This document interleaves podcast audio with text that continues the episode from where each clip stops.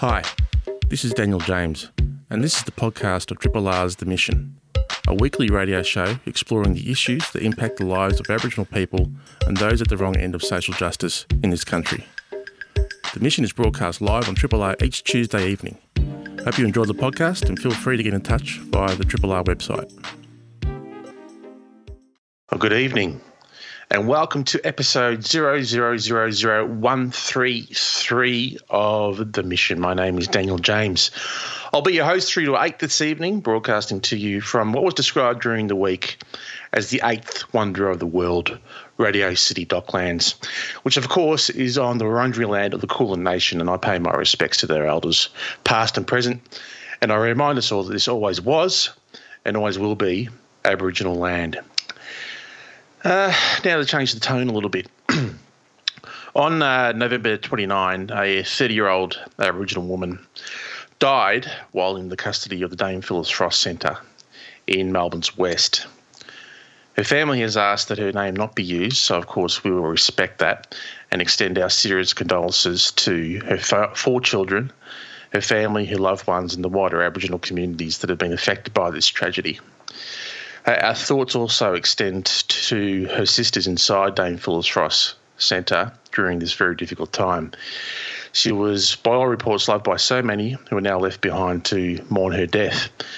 She was a strong and compassionate Aboriginal woman who has been described by those fortunate enough to have had the chance to know her as an invaluable support and caregiver.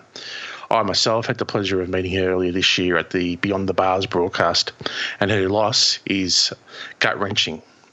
Now, the reason I mentioned this at the top of the show is because 2021 has been a very tumultuous years, year. It feels like years.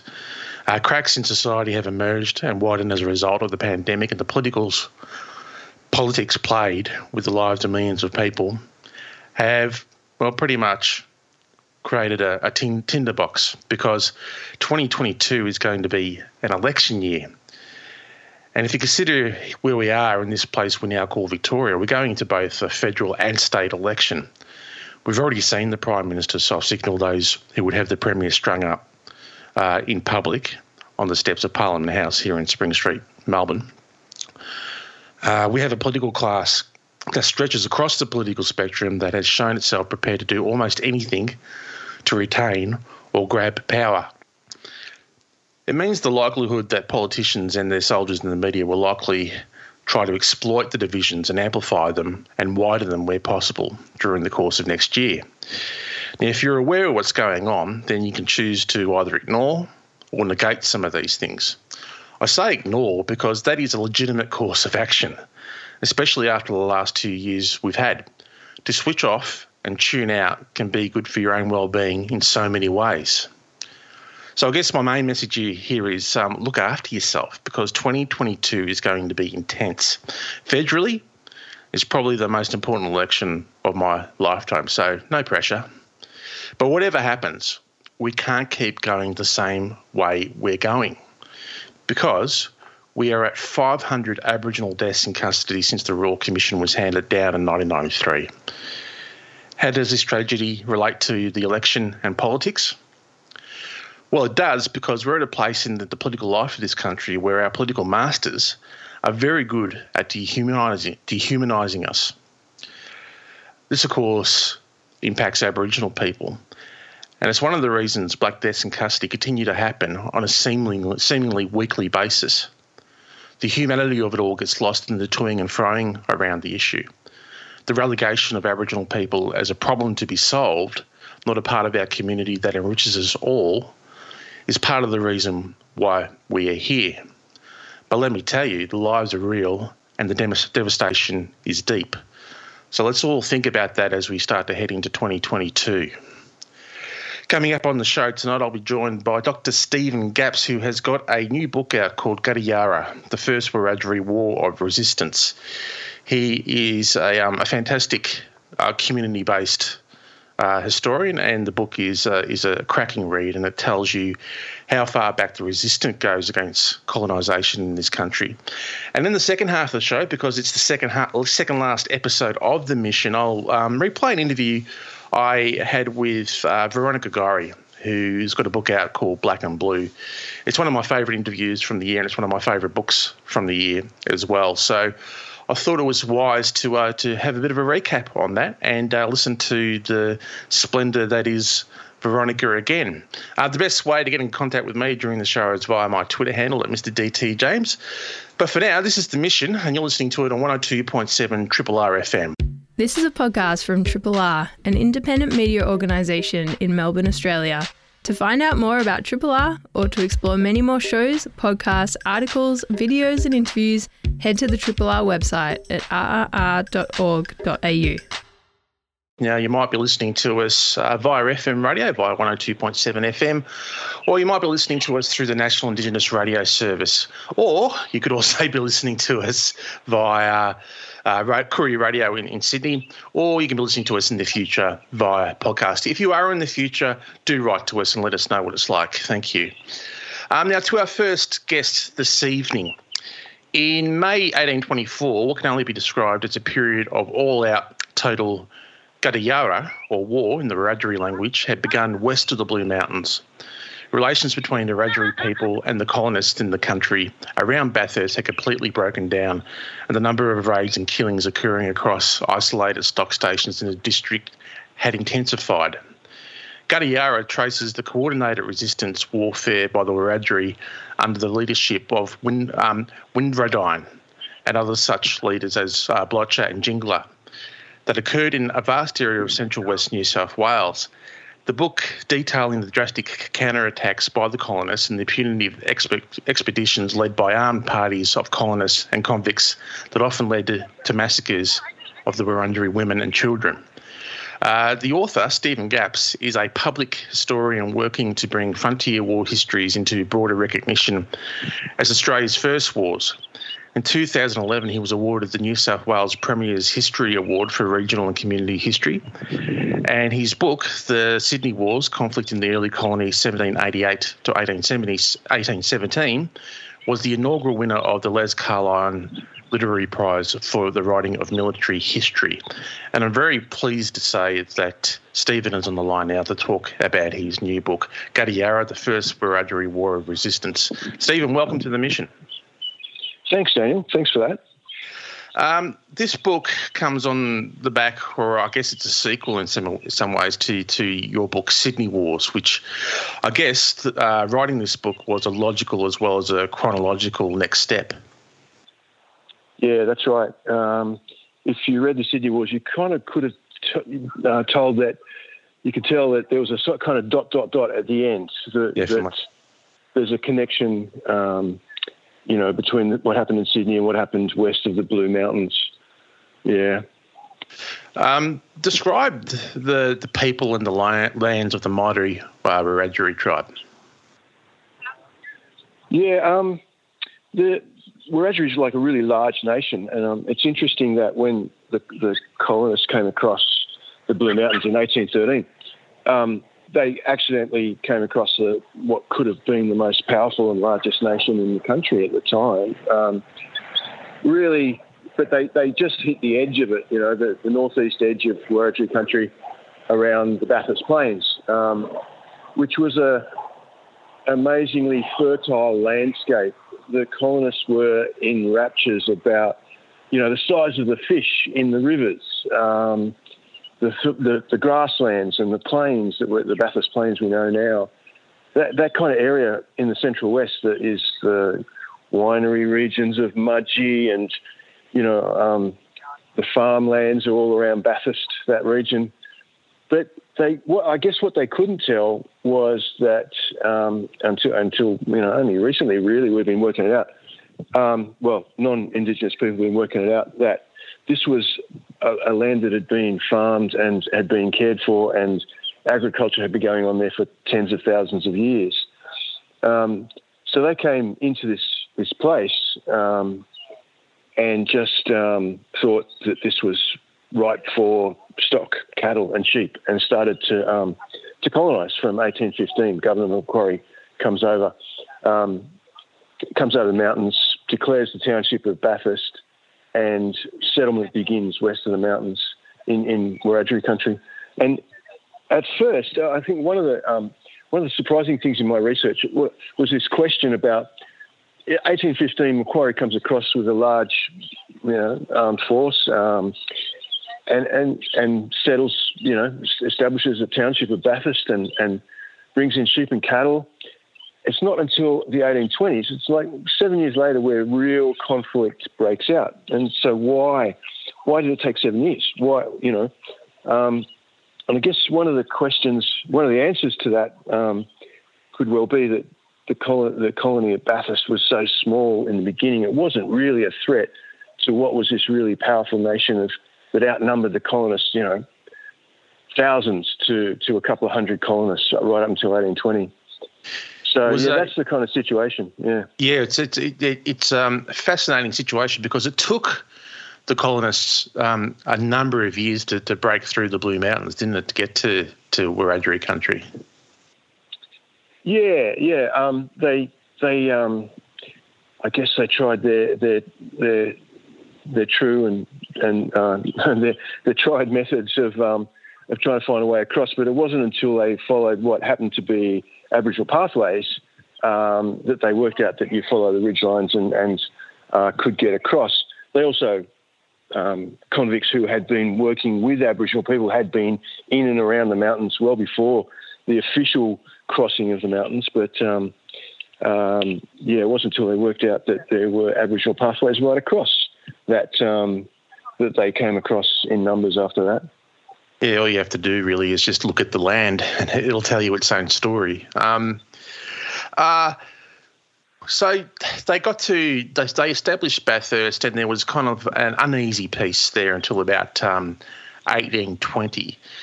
Describe to us what were some of the instigating factors around the, the, the beginning of conflict, and who are the leaders that, that led the resistance in, in the first instance um, in in this battle um, that lasted between you know 1822 and 1824. Who were some mm. of the key mm. players, and how did it instigate itself? Mm. So I think there's there's um, there's a little bit of conflict before 1822, um, 1819. There's some, uh, and it, but it, it, I guess it can't be really seen as part of the resistance war. It's it's, mm-hmm. it's misunderstanding. It's um, uh, you know, there's a lot of problems with convict stock workers and, and Aboriginal women on the frontier.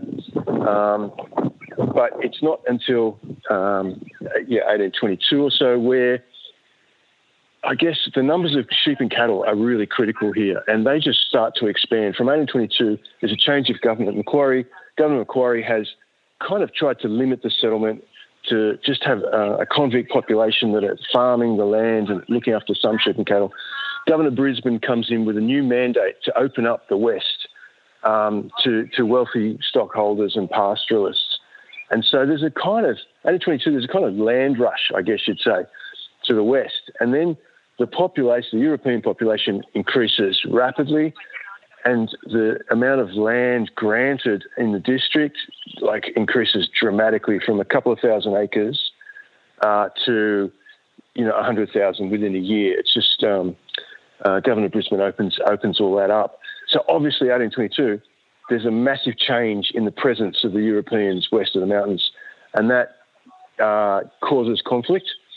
There's also the fact that um, the, the, amount of sheep and cattle coming across um, means that you know Wiradjuri traditional resources um, are being changed and depleted, and yeah. there's killing of, of, of, sheep and cattle, um, the odd sheep, the odd the odd cow for food. Um, but the, this is not, you know, this is not part of um, the British system. You can't just kill someone's cow for, um, you know, for food, and there's no tolerance of that situation by the British. Um, so, you know, that um, that that demands punishment under British law, which I guess is is um, is a cause for conflict, and and and, and Wiradjuri people start stealing and attacking sheep and cattle uh, and that that escalates. That escalates dramatically.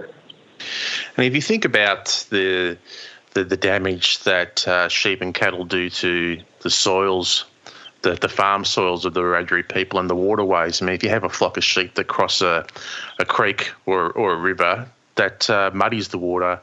Uh, uh, stirs up sediment and makes that water um, undrinkable in and around what might be a watering hole. Um, all yeah. these sort of um, things have, have got to grate and, and, and get on the nerves of the traditional owners, of, of course. Yeah, I, although, um, having said that, that, that's true. And I think that does happen. Um, but I think the effects of that might happen a bit later. The first, the first, um, the first uh, uh, elements of conflict are actually Wiradjuri people are taking cattle for their own right. food supplies, and they start to they start to herd. Like Blucher is caught up in in, in a battle, um, and he's he's he and his um, his his group of warriors, his war band, um, are actually herding like 40 cattle out and away for their own purposes. Um, so that I, am not sure that the cattle had actually affected the environment that much, but it was it, the conflict begins really about cattle as a food supply. They see it as an opportunity to to to build something for themselves out of this. Yeah, yeah, and it happened elsewhere in the frontier. Um, that uh, Aboriginal people were known to, to, to steal a mob of cattle uh, and build fences around them and, and, and basically, you know, um, manage them as a food supply. Um, and Major Mitchell later on says, you know, in the 1830s that, that cattle is going to be the key for conflict. And if Aboriginal people can actually um, manage cattle, they would be very difficult to take their lands from. Um, and it's that's quite a perceptive um, you know, analysis at that time. I think it's the the the, the impact of cattle is, is in, in my mind not so much in this at this point about the degradation of the landscape, but about it as a food supply. This is a podcast from Triple R, an independent media organisation in Melbourne, Australia. Triple R is listener supported radio and receives no direct government funding. If you would like to financially support Triple R by donating or becoming a subscriber, hit up the Triple R website to find out how. You're listening to Triple R, where I'm speaking with uh, Stephen Gapps, who is the author of a new book, um, Gudyarra, the first Wiradjuri War of Resistance, the Bathurst War of 1822 to 1824. Um, I think another thing that um, people kind of, uh, I guess, forget or haven't acknowledged or haven't even thought about, Stephen, is that in the very, very early days of um, what we can call invasion, um, the, the the matchup was actually far more even than we first thought because the the, the utility of, um, of of a spear against a, a, musket that had to be reloaded and um, shot and stuffed down with um, with with um, uh, gunpowder. Um, meant that the Aboriginal people across the country, particularly in the southeast of Australia, could be far more nimble in the way that they attacked the, the settlers. Yeah, I guess you'd say that the uh, the odds were much more even than we think, um, and uh, I, I, think in in the Bathurst War, what what is um, there's a couple of a couple of lessons that, that the colonists have learnt from the Sydney Wars, um, and one is the use of horses. And at Bathurst, the use of horses with uh, um, firearms is critical. Um, they, they, they, send, they send letters to the governor saying, you know, we need horses here. We can't get to these people. They come and raid and, and take our stock and, and kill our shepherds, but we can't counterattack because we, we can't follow them into terrain that they know and, and, and you know areas like the Capertee Valley, which is which is um, you know a labyrinth of valleys. Um, so there's this. Um, what happens at Bathurst is, is, is there's a, firstly a call for a colonial cavalry because they understand that the only way they're going to defeat these Wiradjuri warriors is, is with the use of horses. Um, you know, a firearm's quite you know um, devastating, but marching around with a firearm is, is one thing, but riding yeah. around with a firearm is another. And so, just after the Bathurst War, that's when the native, uh, the mounted police are formed um, as as, a, as an element on on the frontier for bushrangers and for against warriors. And that's that's that's a real key moment in the frontier wars in general. I think where um, horses really come into play. And at Bathurst in 1824, one of the um, what can only be called massacre parties that went out was was around 20 mounted and armed colonists uh, who went out to, as as one one of the, the leaders reminisced later, to to kill indiscriminately men, men, women, and children. Uh, so, yeah, there's no, there's absolutely no sugarcoating of, of this history. It's it's documented. Um, it happened, and it's something that should be on the conscious of um, of every Australian. Um, uh, and when I say on the conscious, I don't mean um, uh, guilt should be felt by everyone because it's beyond our control, but to acknowledge that these things happen is a very, very important part of us moving forward as a country. Um, Stephen, uh, tell us a little bit about the fellow that was basically seen as the, the leader of the resistance, a fellow named uh, Windradyne. Yeah, um, and you also mentioned before um, the other leaders too, because one of the things that I found was, I think the the the, the narrative in the past uh, about the Bathurst War, the first Wiradjuri War of Resistance, has been really focused around Windradyne. But doing the research, um, these other names of other leaders came up, came up all the time as well, um, and I think it's really important to acknowledge them. And you do that throughout the book. Yeah, yeah. Um, yeah. But certainly, certainly, Windradyne is um, the most significant, uh, and I think partly, partly because he has a relationship with the Suttor family, um, who, who actually, uh, it's rare in this, this, this um, you know, in the colonial archive anyway. Um, actually mention his traditional name. Mm. Uh, they actually know it they apparently, you know, learnt some of the Wiradjuri language and were working with Wiradjuri people as opposed to other um, pastoralists and, and, and convict overseers, even the convict workers themselves, didn't want to have anything to do with Wiradjuri people. But these small landholders realised, and there was a few of them, uh, that working with the, the Wiradjuri was, um, was beneficial to, to everyone concerned. Yeah, and I think another thing that sort of when you when we're studying history like this, Stephen, is that you know often it's documented in the National Archives um, because you know the, the the Aboriginal person or people may have something more to do with with some of the powers that be, and that was the case with uh, Windradyne, wasn't it? I mean, he actually met um, Governor Thomas Brisbane. Um, in uh, December of 1824, and so therefore the the the I guess the observations and, and the words that flow from those meetings by those that, that observe and surround someone like the, the governor mean that someone like Windradyne's name is going to be recorded in history probably far more prominently than, than other people of the period. This is a podcast from Triple R, an independent media organisation in Melbourne, Australia. Triple R is listener supported radio and receives no direct government funding. If you would like to financially support Triple R by donating or becoming a subscriber, hit up rrr.org.au to find out how. And we're back to wrap up this conversation with Stephen. He was back on the line. Um, that dog in the background didn't tread on your foot and you didn't actually press a button to uh, cut us off, Stephen? no, it wasn't my dog, but we are in the park with my dog, yes. Uh, look, um, let's just wrap, wrap this up. Um, the book is called uh, Gudyarra, uh, the first Wiradjuri War of Resistance, the Bathurst Wars of 1822 to 1824.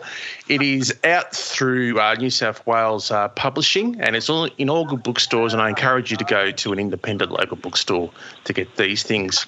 Um, uh, Stephen, uh, what are you working on now? Is there anything else that's coming up that we can look forward to?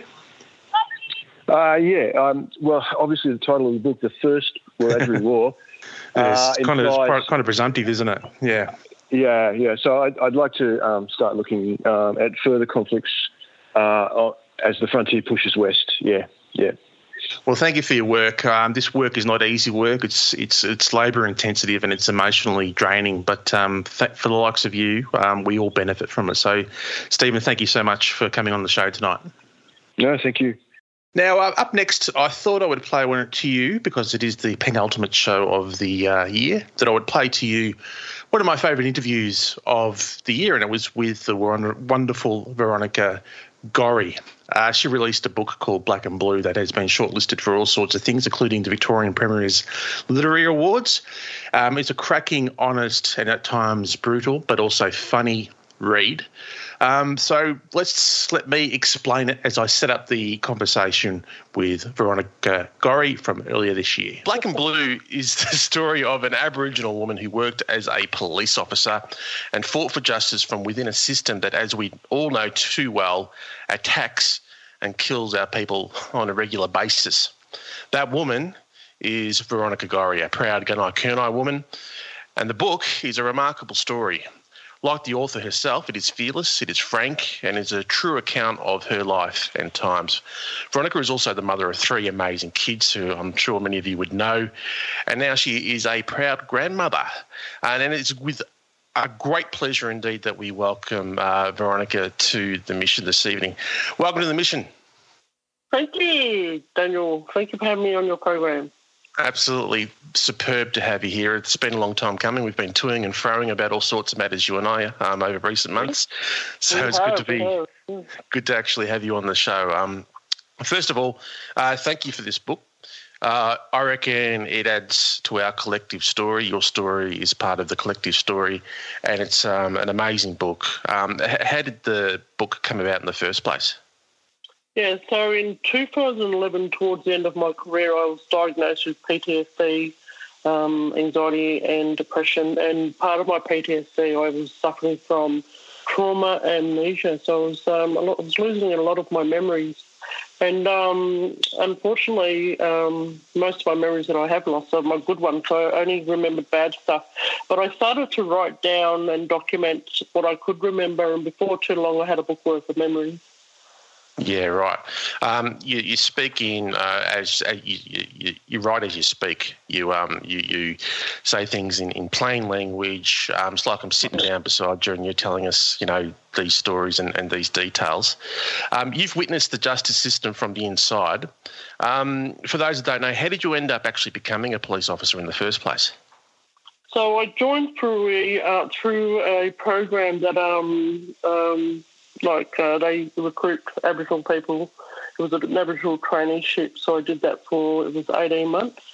Mm-hmm. Um, so twelve months at TAFE, and then every Fridays we would attend the academy to assimilate us to Blue, I guess, and yep. um, to get us used to the academy and lifestyle and being being in a pretty much a predominantly white institution and a racist institution. But um, yeah, so that's how the process went. But um, and then the last after 12 months at the TAFE, we we um, we graduated with a diploma of justice, and then we went straight into the academy. And um, yeah, by there was uh, five of us, and then by the end of uh, the TAFE course, there was only four of us that made it, unfortunately.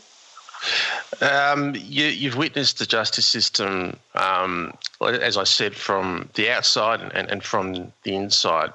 Um, this is a pretty deep question, but what, what did you see in your time in the police force that can inform our understanding of things that are like that are going on at the moment, like the spate of deaths in, in custody that we're seeing at the moment, five in the last month.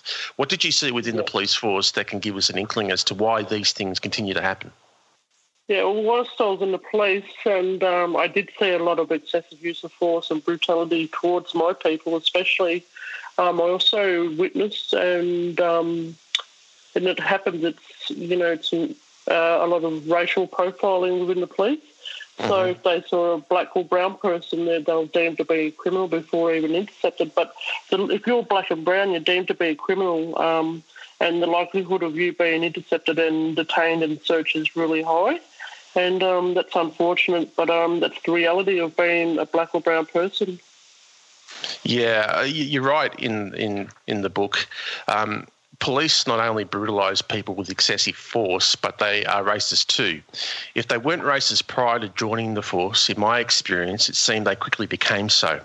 What is it about the force and the system itself that makes people who join the force seemingly become more racist over time? Oh, it's based on systemic racism and the, the whole idea. It's institutionalized racism as well. So, like, if you're like a minority, um, you're ousted straight away. Like, it's so difficult to be a person of colour or an Aboriginal person in the police. Um, you're outnumbered in the first place. But um, we, you know, we get it. We're the tokenistic black person in the job. And Yeah. um, you know, and all all of us, and I, I, won't speak for everyone. Sorry, I'll speak for myself. But we go in there with good intentions, and um, like myself, and unfortunately, um, you know, it's it's it becomes too hard, like to speak up and to speak out about um, stuff that I've witnessed in the past.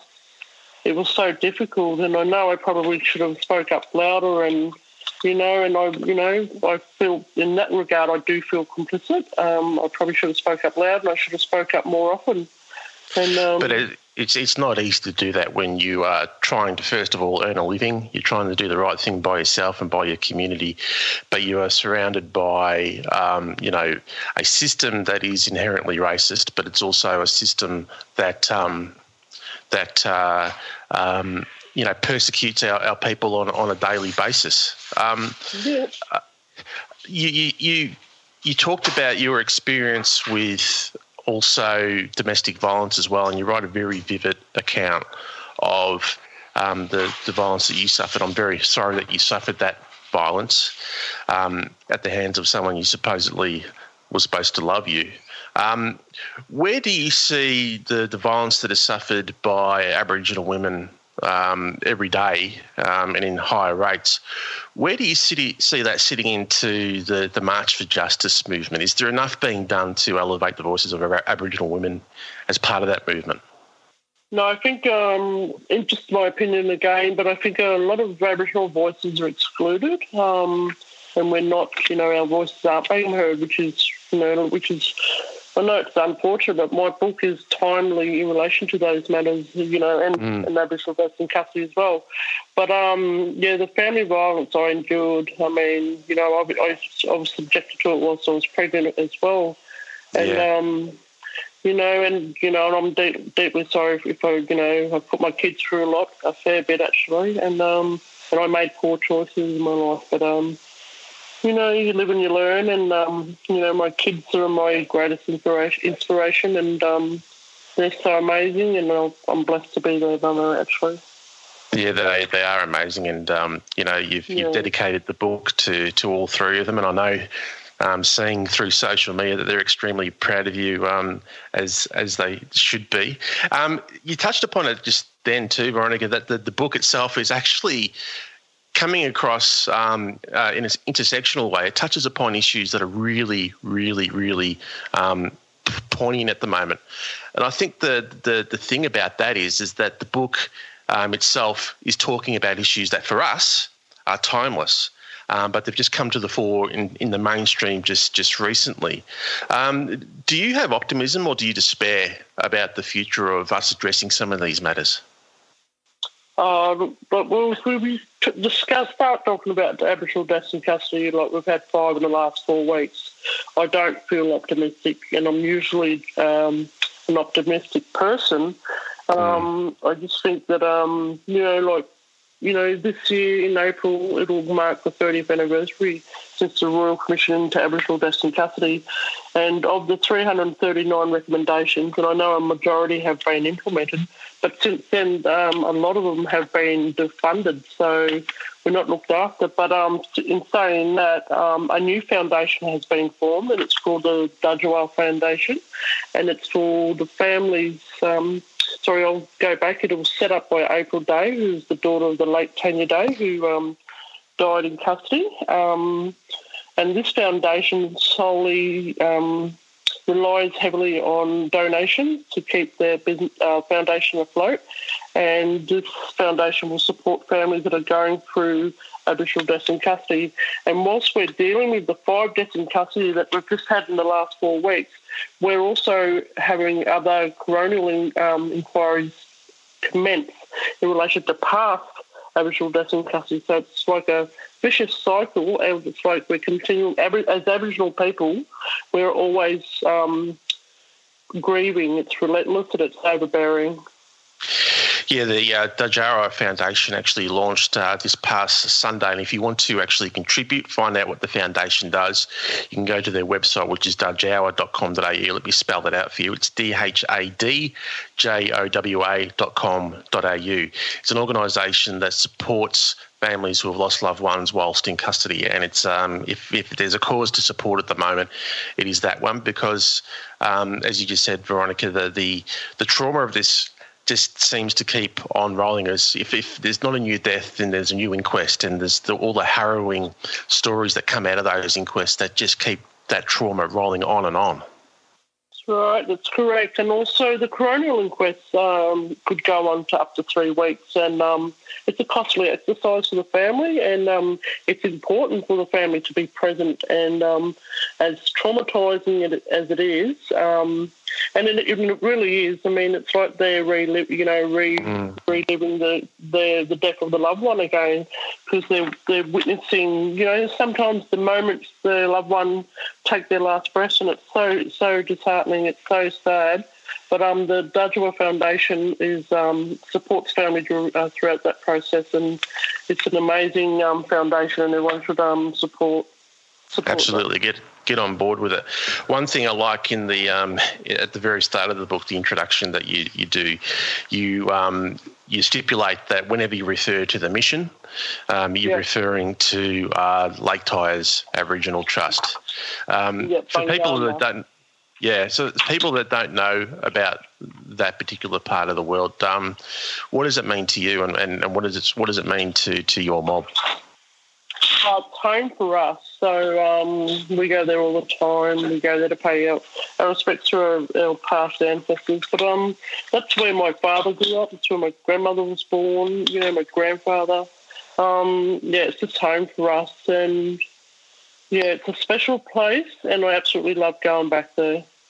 Yeah, it's uh, absolute. You know, it's actually paradise. Actually, it's such a such a beautiful um, part of the world. You're listening to a Triple R podcast. Discover more podcasts from Triple R exploring science, technology, food, books, social issues, politics, and more. To listen, hit up the Triple R website or your favourite podcast platform. Before I let you go, uh, Veronica, you, I heard in another interview, another interview, because I've been doing a bit of research and I've been listening to what you've had to say. You said that you. I've been I've been stalking you on the airwa- on the airwaves. Um, yeah, you say you say that you like to um, write as you speak, and that that puzzled me a little bit because when I read the uh, the, the book, there was no swearing whatsoever in it. And yeah, I've got a potty mouth, hey.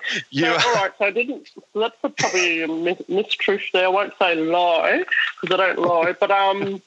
Yeah, so the way I write is the way I speak, and I want the reader to feel like I'm sitting beside them having a yarn. Because black, as blackfellas, we're you know we're the best storytellers, and our ancestors have been doing it for generations.